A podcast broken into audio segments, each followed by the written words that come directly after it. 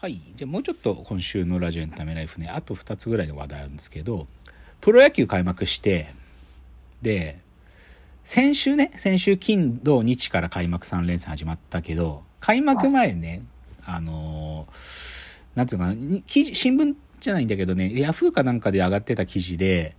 まあ、元プロ野球選手が今年の順位予想みたいなのよく、まあ上がるんですよ、この時期ね。で、それでさ、パリーグについてさ、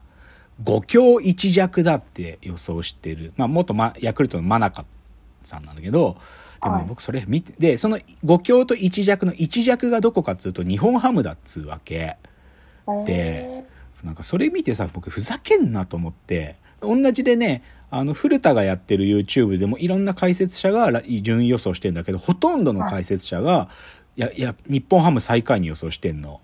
でもこれふざけんなと、何ふざけんなと思ってるかっていうと、ビッグボスすごいよ、新庄。新庄監督ビッグボスすごい。だってあんなにメディア集めてさ、お客さん呼びまくってて、僕ね、基本的にプロスポーツ選手っていうのは、お客さんに見られることが力になるってことを超信じてるから、だからこの解説者たちアホやなと思って、こいつらマジで見られるってことがパワーになること全然分かってないなと思って。だから僕はね、正直言うと日ハムは優勝するか分かんないけど、いい試合するって思ってたんですよ。けど、ここまで今日ハム全敗、連敗、あー5連敗やから、ちょっとね、解説者たちの予想合ってるのかもってちょっと今迷ってる。でもまあビッグボス応援してるけどね。っていうのが一つ。あとこれもう一個はね、これちょっと文句系ね、文句系。はい。あの、理化学研究所がね、あのーまあ、600人が雇い止めになると。なんか、まあ、人気あり、あの、理化学研究所っていう、その、まあ、研究施設、まあ、国がの、まあ、国っていうか独立行政法人だけど、そこの研究者が、まあ、契約更新が、まあ、来るタイミングがあって、そこで600人がもう基本的には契約が継続されないっつってて、そこの労働組合の親父じじいの先生たちが大騒ぎしてんの、今。でもさうん、で、で、今で、それを雇い止めするのなんかなしにしろっつって、く国に対してまで要望書とか出してんだけど、もうばっかじゃねえのって思う。今更騒いでんねよって言って。さっさと消えろって思う。僕、これが嫌いなんだよ、日本の学者たちの。なんか。結局、労働者な、なんか完全に。で、国、うん国が用意してくれてる研究環境じゃないと、なんか、自分たちでスポンサーすら集められない。なんか自分たちの研究価値証明できない、そういう人たちに。だから、だからグローバルな基準で、なんか、一流の学者になれない。こういうことやってるから。だってトップ、いい研究者だったらさ、自分たちで、だだって外国の研究者みんなそれやってんだからさ、なのにこんな600人が、もう組合からなんか要望書出しましたもうもううるせえよっつって。もうもうこれ超嫌いなんだよね、この話。この話ってかだからね、あの、なんていうかな。研究者のなんか労働闘争員とか研究者たちは本当にね、もう虫図が走るんで、これ本当嫌なニュースだなと思ってね。ちょっとね文句系でした。じゃあ、ちょっと今週のえ自転車ライフ。あ、これちょっと今日いろいろ言いたいのあるんですよ。はい。あのですね、あまあ先週っていうかちょっと胸をしたたか打ちつけて 少しこうまあそれをケアしながら走ってるんだけどでね、はいその中でちょっとね最近ね、まあ、なんか自転車系の YouTube よく見てるんですけどね、はい。最近そのロードバイクとかの YouTube でよく上がる話っていうのがね今ね自転車お店にないの。自転車のパーツとかもないの。ないなんでないかというと物が入ってこないから。だからえ自転車屋さんに店頭の在庫とか部品の在庫とかほとんどもうないの今でー。でしかもメーカーが値上がりもう基本自転車も値上がりしまくっててはまあ有名なブランドとかジャイアントっていうブランドとかも1.3倍から1.5倍の価格がついてるの。去年と同じモデルなんだよ。だから10万とかで売ってたやつが13万とか15万の金額になってたりしてはい。だけど物もないんだよ。っていうのが起きててなんでかっつうと単純に言うとこれは大きくは2つでさまあ生産追いついてないんだよ明らかに供給が足りてない。もうココロナの状況で工場が今までみたいな稼働ペースにたまだ戻せてないからうん明らかに作れてないっていうのが1でもう1個はどっちかというとね 材料費の高騰。例えばアルミ使うけど今アルミの価格とかめちゃくちゃ上がってるから、もう単純に作るだけでももうコストになっちゃう。でプラス今ね輸送費が半端ないのよ。もう台湾とか中国から日本に持ってくるコンテナのそのコンテナ1個もうコンテナ1つの価格自体が5倍とかなってるから異常な値上がり。へでだからもう輸送すらできないみたいなんでないのよ今物が。ー。っていうのをよく YouTube で見てたからちょっと僕ね、は現地調査をしてこようと思ってあ 今週の自転車はねあの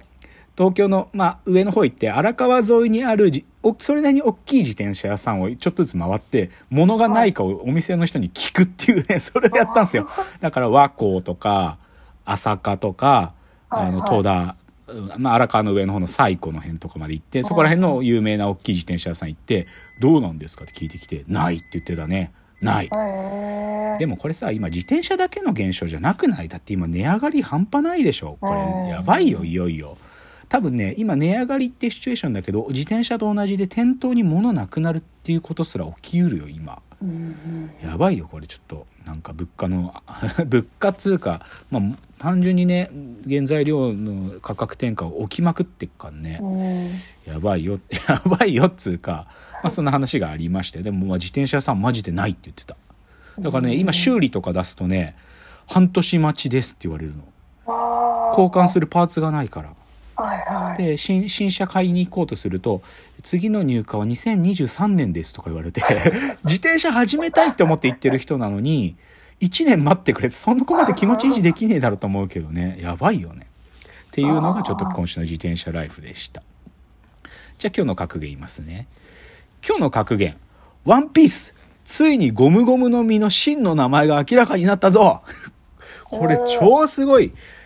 今週の週刊少年ジャンプ1044話ワンピースの。ワンピース1044話。ちょっとね、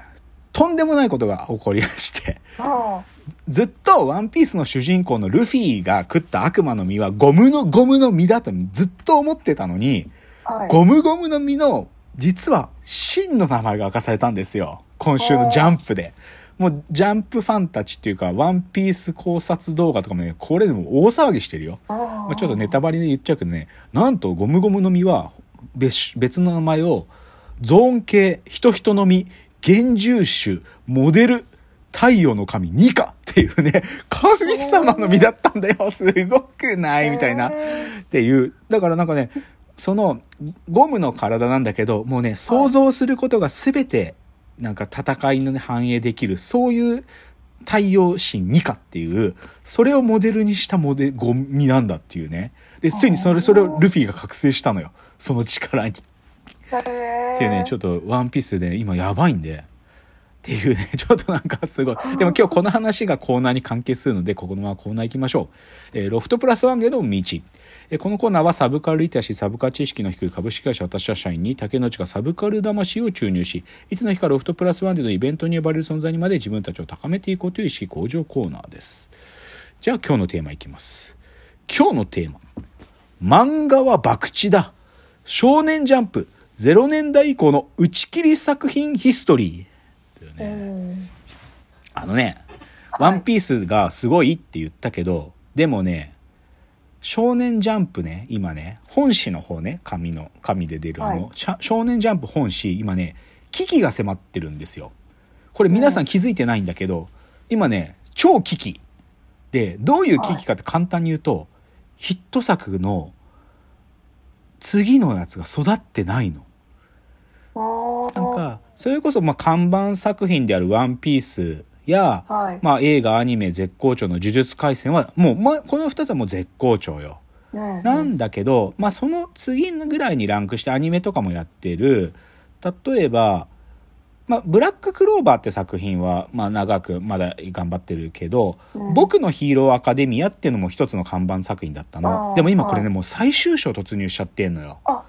もう多分もうこれもうすぐ終わるのね。で、さらにはい、ドクターストーンっていうね、まあ人気漫画にまで最終的には持ち上がった作品で、アニメもずっとやってて、子供たちにすごく支持されてたのが、この前終わっちゃったのよ、終了、連載が。結構急に終わったね。で、ぶっちゃけ、じゃあ、ワンピース呪術廻戦のト、えー S ランク、で、A ランクの僕の、がヒロアカ、ブラッククローバー、ドクターストーンが、なんとなくもう終わりが見えつつある中で、そ普通ここから次の、なんていうかな、ヒット作の邦画はもうあるっていうのが、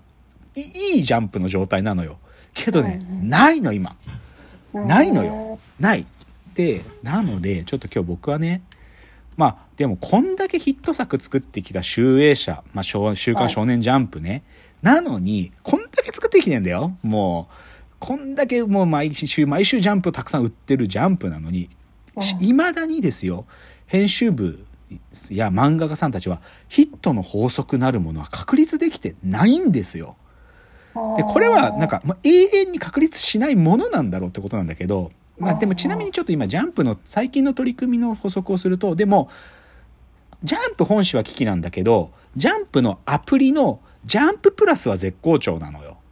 あのね、ジャジャンプのあの本誌の漫画が読めるだけじゃなくて、そこで、そこのジャンププラスだけで掲載される漫画とかもあって、そっちは絶好調なの。例えばヒット作だとスパイファミリーとか、怪獣8号、ダンダダン。で、これ本当はヤングジャンプ連載なんだけど、一応、ジャンププラスでも連載してて人気なのは推しの子とかね。で、ジャンププラスはね、ある意味、そういうジャンププラス初での大ヒットも生まれてるし、だから、あの、もともとジャンプの方でスケットダンスっていうのを連載してた篠原健太先生っていうのが、ジャンププラスの方でカナタのアストラっていう漫画を書いたんだけど、宇宙、宇宙漫画なんだけど、これなんか漫画大賞取ってるし、あと僕が去年ちょっと紹介したルックバックっていう藤本達樹先生の読み切り漫画とかも、この漫画がすごいの一位編で、でもこれ本当に2話だけの読み、あ本当に短い読み切りなのに、でもこういうのが掲載できるっていう裾野はジャンププラスってアプリが作ってってるんですよ。今現在ね。けど、本誌がやばいんで、今日はその本誌の危機の、でもこれ、今までもこういう危機があったよってことを今日は触りたいんです。